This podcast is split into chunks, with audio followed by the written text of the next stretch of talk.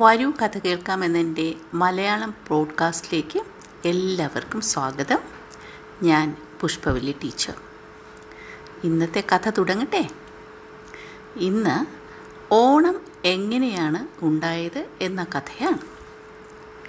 പണ്ട് പണ്ട് കേരളം ഭരിച്ചിരുന്ന നീതിമാനായ ഒരു ചക്രവർത്തിയായിരുന്നു മഹാബലി. അദ്ദേഹം ഒരു അസുര ചക്രവർത്തിയായിരുന്നു. അദ്ദേഹം തന്റെ പ്രജകളെ ജീവന് തുല്യം സ്നേഹിച്ചു. പ്രജകൾ അദ്ദേഹത്തെയും അന്ന് കള്ളമോ ചതിയോ ഒന്നുമില്ലായിരുന്നു. എല്ലാവർക്കും സുഖവും സന്തോഷവും ഐശ്വര്യവും മാത്രം. മഹാബലി ചക്രവർത്തിയുടെ ഈ സദ്ഭരണം ദേവലോകത്തുള്ള ദേവന്മാരിൽ അസൂയയുണ്ടാക്കി. ദേവന്മാരുടെ ലോകം കൂടി ഇദ്ദേഹം കൈയടക്കുമോ എന്നവർ ഭയപ്പെട്ടു. ഈ അസുര ചക്രവർത്തി ഒരു പാഠം പഠിപ്പിക്കാൻ തന്നെ ദേവന്മാർ തീരുമാനിച്ചു. അവർ എല്ലാവരും കൂടി ഒത്തുചേർന്ന് മഹാവിഷ്ണുവിനോട് പോയി സങ്കടം പറഞ്ഞു. മഹാവിഷ്ണു ദേവന്മാരെ സഹായിക്കാമെന്നേറ്റു.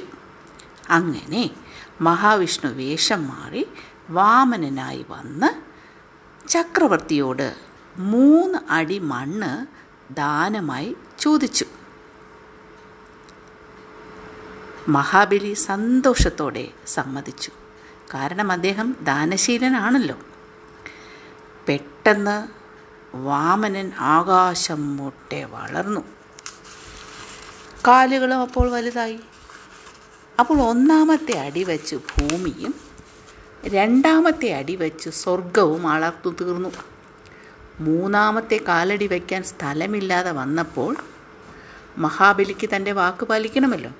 അദ്ദേഹം വാക്ക് പാലിക്കാനായി തന്റെ ശിരസ് കുനിച്ചു കൊടുത്തു. വാമനൻ മഹാബലിയെ പാതാളത്തിലേക്ക് ചവിട്ടി താഴ്ത്തി. എങ്കിലും സത്യസന്ധനും നീതിമാനുമായ മഹാബലി എന്തെങ്കിലും വരം ആവശ്യപ്പെട്ടുകൊള്ളാൻ വാമനൻ പറഞ്ഞു. വർഷത്തിലൊരിക്കൽ തന്റെ പ്രജകളെ സന്ദർശിക്കാൻ അനുവാദം തരണം എന്നാണ് മഹാബലി വാമനനോട് ചോദിച്ചത് വാമനത് അനുവദിക്കുകയും ചെയ്തു. അങ്ങനെ വർഷത്തിലൊരിക്കൽ പ്രജാവത്സരനായ മഹാബലി നാട് കാണാൻ വരുന്നതിന്റെ ആഘോഷമാണ് ഓണം. ചിങ്ങമാസത്തിലെ തിരുവോണം നാളിലാണത്. എന്നാൽ ഓണം വിളവെടുപ്പ് ഉത്സവമായും പറഞ്ഞു വരുന്നു. പക്ഷേ അദ്ദേഹം എത്തുന്നു എന്നാണ് എല്ലാവരുടെയും വിശ്വാസം. അതുകൊണ്ട് അദ്ദേഹത്തെ സ്വീകരിക്കാനായാണ് നമ്മൾ മുറ്റത്ത് പൂക്കളം ഒരുക്കുന്നത്. പൂക്കളം വളരെ ഭംഗിയുള്ള പൂക്കൾ കൊണ്ട് വിവിധ നിറത്തിലുള്ള പൂക്കൾ കൊണ്ട് പൂക്കളം ഒരുക്കാറില്ലേ? ആ മഹാബലി തമ്പുരാനെ സ്വീകരിച്ചാനയിക്കാനാണ് ഓണം അപ്പോൾ സമൃദ്ധിയുടെയും നന്മയുടെയും ഉത്സവമാണ്. എല്ലാ വീടുകളിലും വിഭവസമൃദ്ധമായ സദ്യയുണ്ടാകും. കുട്ടികളെല്ലാം പുതുവസ്ത്രങ്ങൾ അണിയുന്നുണ്ട് എങ്ങും സന്തോഷം മാത്രമുള്ള മഹാബലിയുടെ കാലത്തെ ഓർമ്മപ്പെടുത്താനായി എല്ലാ വർഷവും നമ്മൾ ഓണം ആഘോഷിക്കുന്നു.